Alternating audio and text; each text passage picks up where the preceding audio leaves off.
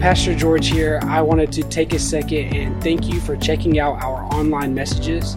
Our prayer is that this resource will challenge you, encourage you, and empower you as you uh, dig deeper in your relationship with Christ. But in no way will it replace God's plan for your active involvement in a local church. I do want to take a second and ask you to uh, prayerfully consider as you participate and listen to this resource, partnering with Revive as we uh, pursue our mission of seeing people live their fullest life in Christ. You can do this by going online to revivechurchga.com backslash give and making a one-time donation or setting up a recurring gift.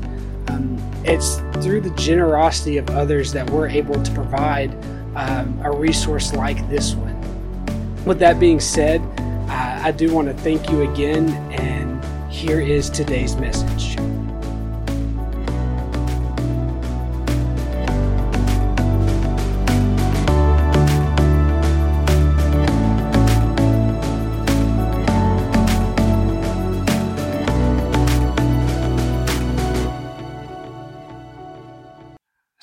Scars that often lead to disfigurement, high death rate. These are all symptoms of what is one of the world's most famous, or should I say infamous, diseases. All right, the disease is smallpox. Now, we don't hear much about it anymore because the world did something pretty great. They came together for a common good you see, let me, let me backtrack a little bit. This disease was highly contagious, and it quickly spread and infected people worldwide. No country was safe, no people group was safe. There were outbreaks that would upend economic systems with devastating disruptions. There are certain uh, indigenous peoples that were nearly wiped out completely when European settlers first introduced the disease to their uh, people groups. But, this disease did not have the final say because there was a new technology. See, in 1796, Edward Jenner noticed that milkmaids who worked closely with cows had actually, because of their work, contracted cowpox. And these milkmaids who had contracted cowpox seemed to be immune to smallpox. So, Jenner deliberately infected a boy with cowpox. There's some ethical questions there that need to be addressed. Just because we can doesn't mean we should, okay? Let me acknowledge that elephant. But he does. And believe it or not, the boy became immune to smallpox. Thus, we have the beginning of this new technology called the vaccine, where you could get a shot with a disease that would prevent a worse disease. All right, and this took years to kind of be developed and, and to catch on, but eventually there was a new collaboration. So you've got the disease, the technology, and the collaboration. And this collaboration came through the World Health Organization, right? And see, it wasn't enough just to have a cure, that we needed to get the cure to everyone who needed it. So in 1967, the World Health Organization launched a worldwide eradication campaign all right? They, they worked across borders, across languages, and across many other divides, and they used intense vaccination efforts, surveillance, and rigorous containment of outbreaks. And they used these tools to attack smallpox head on. And thanks to this effort, a mere 13 years later, in 1980, smallpox was declared eradicated from the world. So much so that even our kids now aren't required to get the annual vaccines because it is only contained in small populations and it's controlled if it appears and it's also contained in a lab somewhere all right completely eradicated. When humanity can manage to look past its differences and work together, amazing feats can be accomplished. The eradication of smallpox is just one example of how this good can come from human progress, how human progress can accomplish great good. But is human progress always good. There are plenty of examples. I'm not going to go into details of all of them, but let's just list a few atomic bombs, climate change, biological warfare, all advances in technology, all human progress, all deadly and harmful. Today, we look at one of the most influential stories ever for thinking about human progress. That's it. If you haven't figured out yet, we're looking at the Tower of Babel. All right? Or Babel. I've said it both my whole life. There's no telling how it's going to come out this morning. Okay? We got the Tower of Babel. Much like our experience with smallpox, there's a disease, a collaboration, a new technology, but there are some very significant differences. And I think there's a lot we can learn about human progress and how it affects our story. For instance, the new technology in Babel is that of bricks. If you read Genesis 11:3, which is uh, 11 is where this story starts, it says they said to each other, "Come, let us make oven-fired bricks." This is a new technology. Up to this point, it's been all stone. Stone is expensive. It's hard. You can't reproduce it. You kind of have to cut it down. There's lots of waste, but not with bricks. Bricks are strong and sturdy, just like stone, but unlike those rocks, they are uniform in size, reproducible, and cost efficient. This changed the world. Then there's the collaboration. We see in Genesis 11, 1 and 2 that they were one people with one goal. It says the whole earth had the same language and vocabulary. As people migrated from the east, they found a valley in the land of Shinar and settled there. So you've got the new technology, you've got the collaboration, but what is the disease? Now, if you grew up in the church, the chances are you know the answer, right? The disease is sin. It's pride. We've heard this story over and over again, right? They wanted to build this tower to the heavens. Verse 4 says, Come, let us build ourselves a city and a tower with its top in the heavens, and let us make a name for ourselves, lest we be dispersed over the face of the whole earth. It's easy for us to lock into that verse, walk into the story that we heard over and over again, that they, their disease was sin. And the truth is, that's right. But if you take a step back and you try to let go of all the childhood stories you heard growing up about the Tower of Babel, and instead you just kind of read it for what it is, it almost feels like you take away the Sunday school bias, and there's this group of people trying to organize themselves to begin the process of building a great nation. That doesn't sound so bad right? It kind of sounds like, dare I say it, I don't know, our American forefathers. You know, that we wear the American flag, say the Pledge of Allegiance, sing the national anthem. The 4th of July, we wear the flag and the red, white, and blue. We praise that kind of behavior now right? And that's what's going on here. You've got, you've got this example of brotherly, public spirited society dedicated to building and, and making everything new and great. In fact, I read multiple articles, one of them in the, the Atlantic this past week, that, that understood the Bible story like this. You've got a people group who's coming together for a common good to build this nation. Why is that so bad? We see that in the story of Babel, it's, it's, not, it's about this community of, of unified builders, and they had the ability to work together. But then when they came together for this common good, kind of like our smallpox story, it seems like they challenged God for supremacy. So we see God neutralize a threat. Is that what's going on here? I mean, if we read verses 6 and 7, it says, And the Lord said, Behold, they are one people, and they have one language, and this is, the only, this is only the beginning of what they will do. And nothing they do, and nothing they purpose to do will now be impossible for them. Come, let us go down there, confuse their language, so that they may not be under, so that they may not understand one another's speech. Was God's punishment more of a threat neutralization? Was God worried about how powerful humanity could become?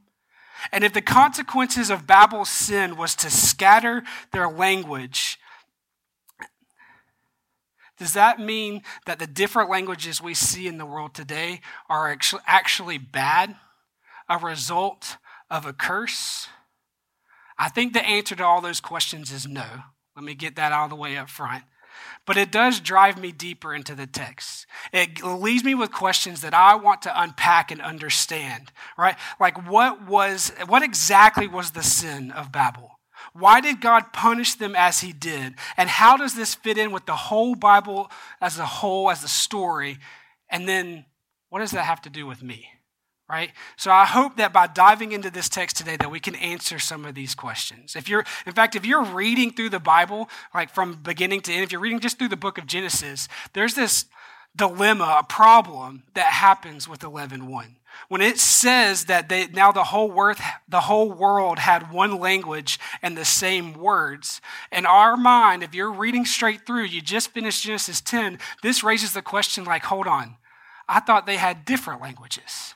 Because if we go back to Genesis 10:5, it says, From these the coastland people spread in their lands, each with their own language, by their clans in their nations. So 10 says we have different people groups, different languages from different parts of the world. And verse 11, or chapter 10 starts off, they were one people with one language. Something's going on here. Something that should raise our, our mind in our mind and say, you know what, I've got to go there. I've got to understand this a little bit deeper. See, chapter 10 is post flood. We talked about the flood towards the beginning of this series, okay? It's post flood. And God gives Noah the, the command that he gave Adam and Eve, right? Be fruitful, multiply, and fill the earth. In Genesis 10, you've got what they call the, the table of nations. You've got the, the long genealogies. All right, I'm not going to read it this morning, okay? But you got these genealogies about how God's people accomplished that, how they multiplied and spread and filled the earth. So you've got that picture multiple languages, diversity, different people groups. And then in verse 11, there's only one language. So which is it? Are they speaking many languages or are they speaking one language? Now, I did lots of reading and I went up to a lot of my common uh, source material that I uh, find helpful. And I found myself not convinced. So I kept digging, and I found a scholar named Dr. Ari Lamm. He's a Jewish scholar, okay, but he is an expert, a leading expert in the Hebrew language and the Hebrew text. So a lot of what I'm about to unpack, it, it comes directly from him. And he points out that you have to go to the original language. And, it, and when you go to the original language, it, it brings up some real points that, that help us understand what's going on here. Now, if you're like me, if you're like me, sometimes this can be overwhelming, right? You've got this new language. Okay, so the Bible is originally in Hebrew and Greek, and I don't know Hebrew and Greek, so how am I supposed to read and understand Scripture if that's going to lead? The point is, the Bible was never meant to be read alone. All right, it is a text written to a group of people. You should read it, you should meditate on it, but it should also be taken in in community. Okay, I don't speak or read Hebrew. I took a little bit of Greek in college, but I mostly re- rely on resources. Okay, and you can do the same. Faithlife.com. It's a free study Bible. It'll give you the Hebrew and the Greek when you need to know it. All right, and you can go deeper from there. But the the point is, the Bible was meant to be read in community. So don't be overwhelmed when I start talking about the the original language, all right? Here's what Dr. Lamm points out. First, he talks about that new technology. Remember, we were talking about bricks? Okay, the bricks in here is a illusion that is cast all throughout the Old Testament. And almost every time it is used in the Old Testament, it is an allusion to slavery. So you think about this is the first time we see it. The next time we see it is in Exodus when uh, Pharaoh is talking about the slaves, and he uses this word bricks, saying that we need to force the Israelites while in slavery to find their own source material to meet their brick quotas. It's a it's a pointing towards exploitative power, right? Brick making in the ancient world, and especially in the scale that we see here in Babel and Pharaoh, could only be accomplished through slavery. It was not, it needed labor, and it was not something that societies could be um, to profit off of if they spent a bunch of money on the making of bricks. So it was almost always slave labor, forced labor. And so this immediate call, this immediate call to brick making should take us and say, you know what, I'm reading all of Scripture, I'm meditating on it together. There's something deeper going on here. This isn't the only allusion to slavery in this one verse, in verse 3. It also says, Come, let us make bricks. This word come, it means, uh, it's listed eight times other than this point in the Bible story. And almost all of those times it means to give, except when it means come, it is always talking about taking advantage of somebody. Come, let us make bricks is pointing towards slavery. There's a uh, passage again with Pharaoh in Genesis 38 where it says, Come, let us deal shrewdly with them. And that same word normally means to give, but here, when talking about slavery and dealing shrewdly with slavery, it means come. There's another time in uh, uh, this is in Genesis 38 16. Sorry, this is in Genesis 13, 38 16, where the word means come, and it's talking about soliciting a prostitute that nearly gets killed. This is taking someone with the intent to control, harm, and or use them. What's going on here when we get deep into the text, and specifically just verse 3, we see that this building of a city and of a tower is not about human progress, it's about human power. And it's not just the power of the humans grasping at the power of God, which is what we've always talked about. They're building this tower to the heavens, right? But it's about them gaining power over other humans. But there's more. If you keep going and if you go back to verse 1 where we were talked about our first question about there being a one language, the, other, the only other time in the Hebrew Bible where it uses this word one comes when Jacob's sons are negotiating with the clan of Shem about how to merge their respective families. Right? They say to Shem, We will dwell with you and become one people. And that's Genesis 34 16. So you've got two peoples connecting across differences. Sounds great, right? Wrong. Jacob's sons had this conversation under deep duress. Shem had actually raped their sister and held her captive. They were hoping to rescue her and punish those who had committed the crime. Shem's eagerness to become a one nation with Jacob's family was a shiny lie covering up assault. Now, I know that was deep in the weeds, all right? If you zoned out, that's okay. Come back to me, all right? I want to sum it up like this. We moved through it quickly. We're kind of looking at ancient text, but this is what it, this is the gist of it. On the surface, Babel appears nice and wonderful, a society in which everyone has come together to build something great. But beneath the surface, surface, we see it's much worse. It's exploitive power. It's Pharaoh. It's Shem. It's evil. It's actually the birth of empire, which we don't have time to get into this, but empire throughout all of Scripture is condemned.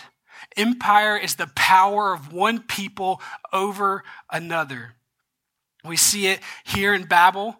We see it later in Rome and Egypt and Rome, and then in Revelation, it's condemned. It says that this, the empires are going to be destroyed in the fire. So we know that this is, a, this is not just the golden age of mutual language. This is forced uniformity. This is backtracking. This is a regression back to before Genesis 10. It's an attempt to get rid of diversity in order to promote one people group.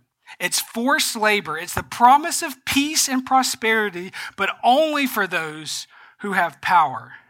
Anybody in here uh, um, Transformers fan, right? The comic books, all that stuff. Now, I'm going to be honest, I haven't read any of the comic books. I've seen the movies at least once, okay? So I don't know a lot about it, but I do know, that the bad guys are the Decepticons, right? And the bad guys have this phrase, at least in the movies, is that, uh, what is it? Peace through tyranny peace through tyranny. They are, they are mad, they're upset, and they feel like the only way to have peace is if they are in complete control. So they're like, you obey us, you come under our rule, or we destroy you. And their goal is like, once we destroy everybody who is against us, then we will have peace. Or you guys remember learning about the Pax Romana in school? History fans? All right, I'm going to bore you a little bit. All right. So Pax Romana is the Roman peace. It's like 200 years of peace for Rome. And it's actually unbelievable that there was this long of a reign with peace at this time. And so it's kind of praised for, for uh, the, how Rome was able to work and keep this peace during this time. It's considered a golden age, and it's pretty remarkable to historians. But then you take a deep dive And when you take a deep dive into this time frames, you realize that it wasn't really marked by peace for anybody except for Roman imperialism, right? The people in power had the peace. It was actually centuries marked with constant war and bloodshed. Conform to the Roman way or die. And that's how they maintained peace. That is what's going on in Babel. That the Decepticons, the Pax Romana, it's obey us, be like us, do what we're doing, and we can achieve peace. Peace through tyranny, peace through ruling over other people, peace by promoting ourself over other humans. Babel was doing the very thing that they were not creating progress, they were creating power at the expense of other humans. So here's what we need to know the way you treat people matters. The way you treat people matters. It doesn't matter how good your end goal is. If you have to step on or over somebody to achieve that goal, you are in sin. It doesn't matter how much they have inconvenienced us. It doesn't matter how much they have tested our patience. It doesn't matter how wrong they are and how right we are. Treating others without respect is treating them without human decency, and it's a direct tie back to the exploitation that happened in Babel. If our mindset, if it's for my better good and they don't matter, that is sin. And that truth should challenge the way we think about so many aspects of our life. It should challenge the way we think and talk about politics. The goal is not for our own comfort and our own success, for our own nation to be great. Might have stepped on some toes, I don't know. But the goal is how can we lift up and serve our brothers and sisters both around the world and across the table? It should challenge the way we, we do our own work. The goal is, is not your success and your achievements, but the goal is how you can best serve those around you. This means if you're in customer service, and I know a lot of us in here are, the way you treat your customers, even the difficult ones, it matters. If you have people who are under your authority, the way you treat them matters. Listen, I, we should have Christians in leadership because Christians in leadership should treat the people under their authority differently, promoting their well being and their growth. But it's not just the people under your authority, it should affect the way you treat the people who you are under authority of. That's right. The boss the company that you don't like, how can you best serve them? Now, I'm not saying you should blindly follow evil, all right? MLK served this country through civil disobedience. All right, he saw injustice. He refused to cooperate with that injustice. He faced the penalty and the consequences of that justice, and he did it peacefully and without compromising truth. All right, you can serve and still be bold and defy evil. But we should have the mindset of the betterment of those who are over us in everything we say and do. This idea of how we treat people matters should affect every area of our life. It should affect the way we build relationships. And in order to get into this, we can go and answer one of our other, other questions about why did God punish them the way he did. Let's read verse 4 again. It says, Then they said, Come, let us build ourselves a city and a tower with its top in the heavens, and let us make a name for ourselves, lest we be dispersed over the face of the earth. Babel wanted the power. They wanted the control. And this explains their greatest fear, lest we be dispersed over the face of the earth. They did not want to be thinned out. They did not want to be diverse. They did not want to be sent out, which is a direct disobedience of God's command to, to multiply and fill the earth. Not only was their sin exploiting other humans, but it was also direct disobedience of God's original instruction. Humanity had been given the mandate multiply and fill the earth. We see that mandate happening in Genesis 10. And in Genesis 11, we see an attempt to thwart that plan. Babel is an attempt at peace by getting rid of diversity, or at least forcing the diverse population into slave labor. Once again, we see humanity attempting to thwart God's plan for our own glory.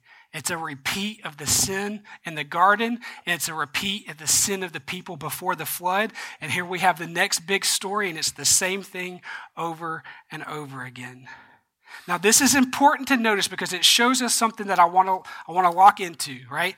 Diversity was not a result of curse. Diversity was a part of the original design. Yes, the Bible starts with everybody being the same. You've got Adam and Eve in the garden, but they're given the same command that Noah is given to fill the earth and multiply. And this does not happen without humanity diversifying. Humanity expands. There are new resources. There are new climates. There's new terrain. All of these things affect the way people look, the way they communicate, and the way they live. God's original plan included humanity that looked different. They had different style, different skin color, different languages. Diversity was the plan. Separation was not division. Separation was expansion.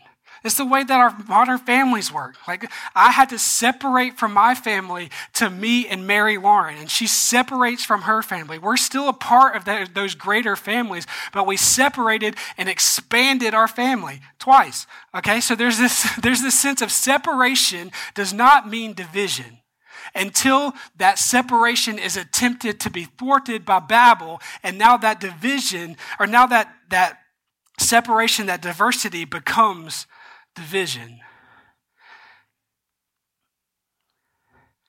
In Babel, God doesn't create new languages.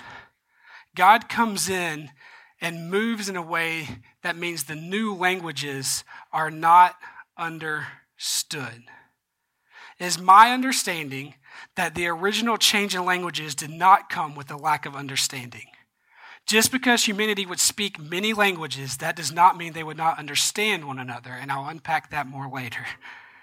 Babel is an attempt to remove uh, Babel. The curse of Babel is, an, is the removing the ability to communicate with one another. Wow. Okay.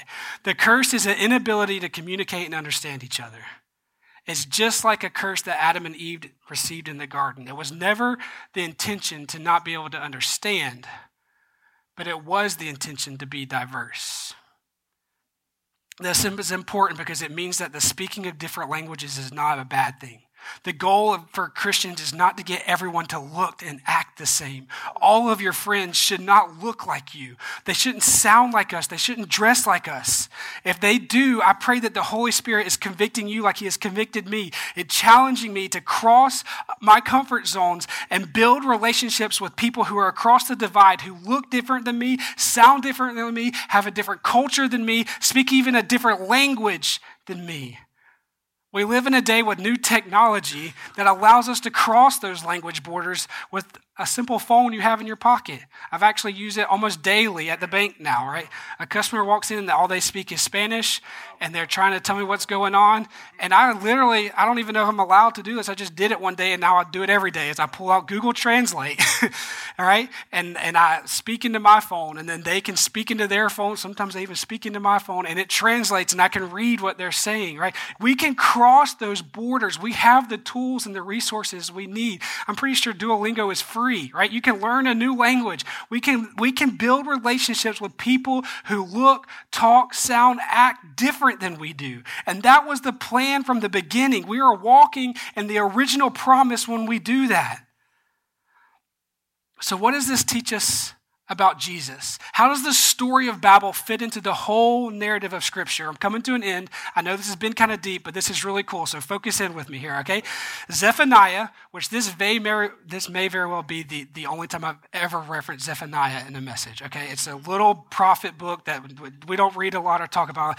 But in Zephaniah 3 9, it says this For at that time I will change the speech of the peoples to a pure speech that all of them may call upon the name of the Lord and serve him with one accord. This is a prophecy about a time when God will not just redeem the nation of Israel, but he will redeem all of the nations, all of humanity. A day when all sin will be removed, all creation will be redeemed, a day when the empire or Babel will be thrown into the fire and destroyed. And on that day, their speech will be made pure.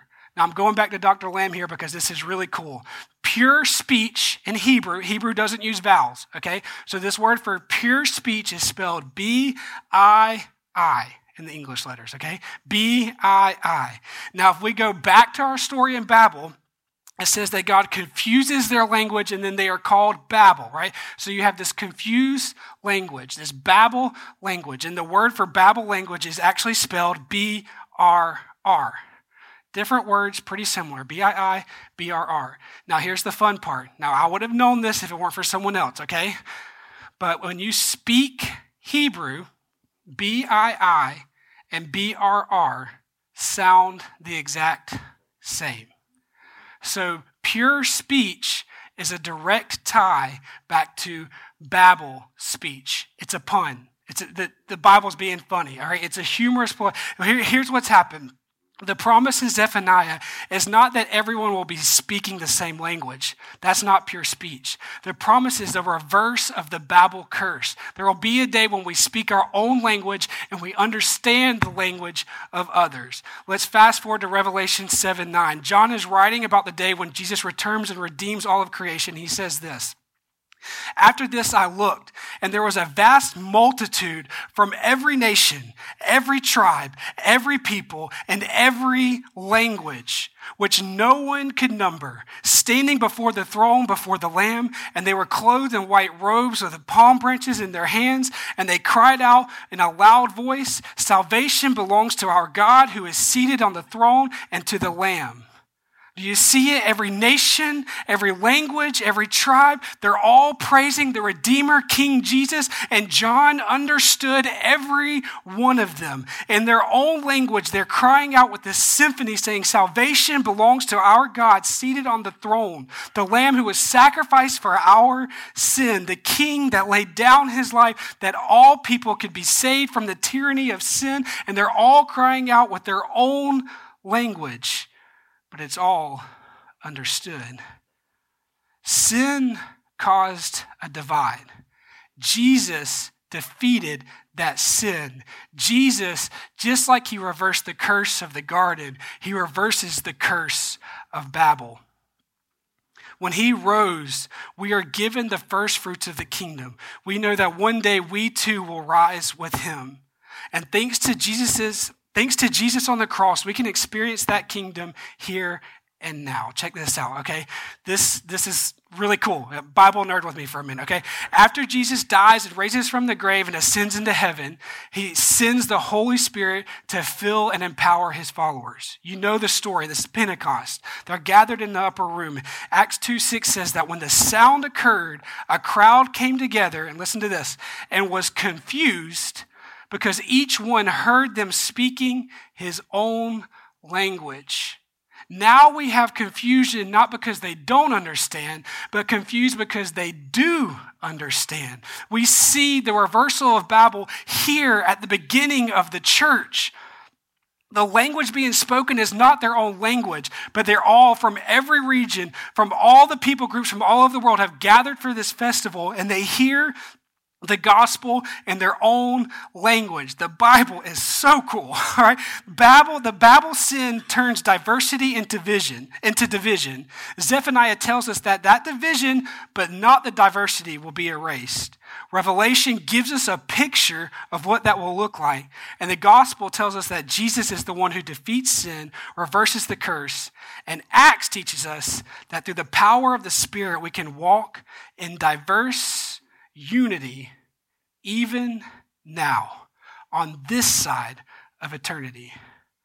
Crossing the differences that divide us is extremely difficult, but it's not something you do on your own. It is something the Holy Spirit does in you. Notice at Pentecost how the church did not grow and become a global church. The church began as a global movement of God. They didn't start speaking the same language. They didn't just all stay there in the same location. They didn't all change it to, so that they could dress alike and live in the same place. They didn't concentrate their power. They left to return back home, now carrying with them the Holy Spirit, giving them a new collaboration, a new mission, not to make their name great, but to make the name of God great. It is through the power of the Spirit and to the glory of the triune God. May we do the same. Paul says it like this in Ephesians 4 Make every effort to keep the unity of the Spirit through the bond of peace. There is one body and one Spirit, just as we were called to one hope in which we were called to one Lord with one faith and one baptism, one God and the Father of all, who is over all and through all and in all. May we glorify Christ by being a diverse yet unified body of followers. Let's pray.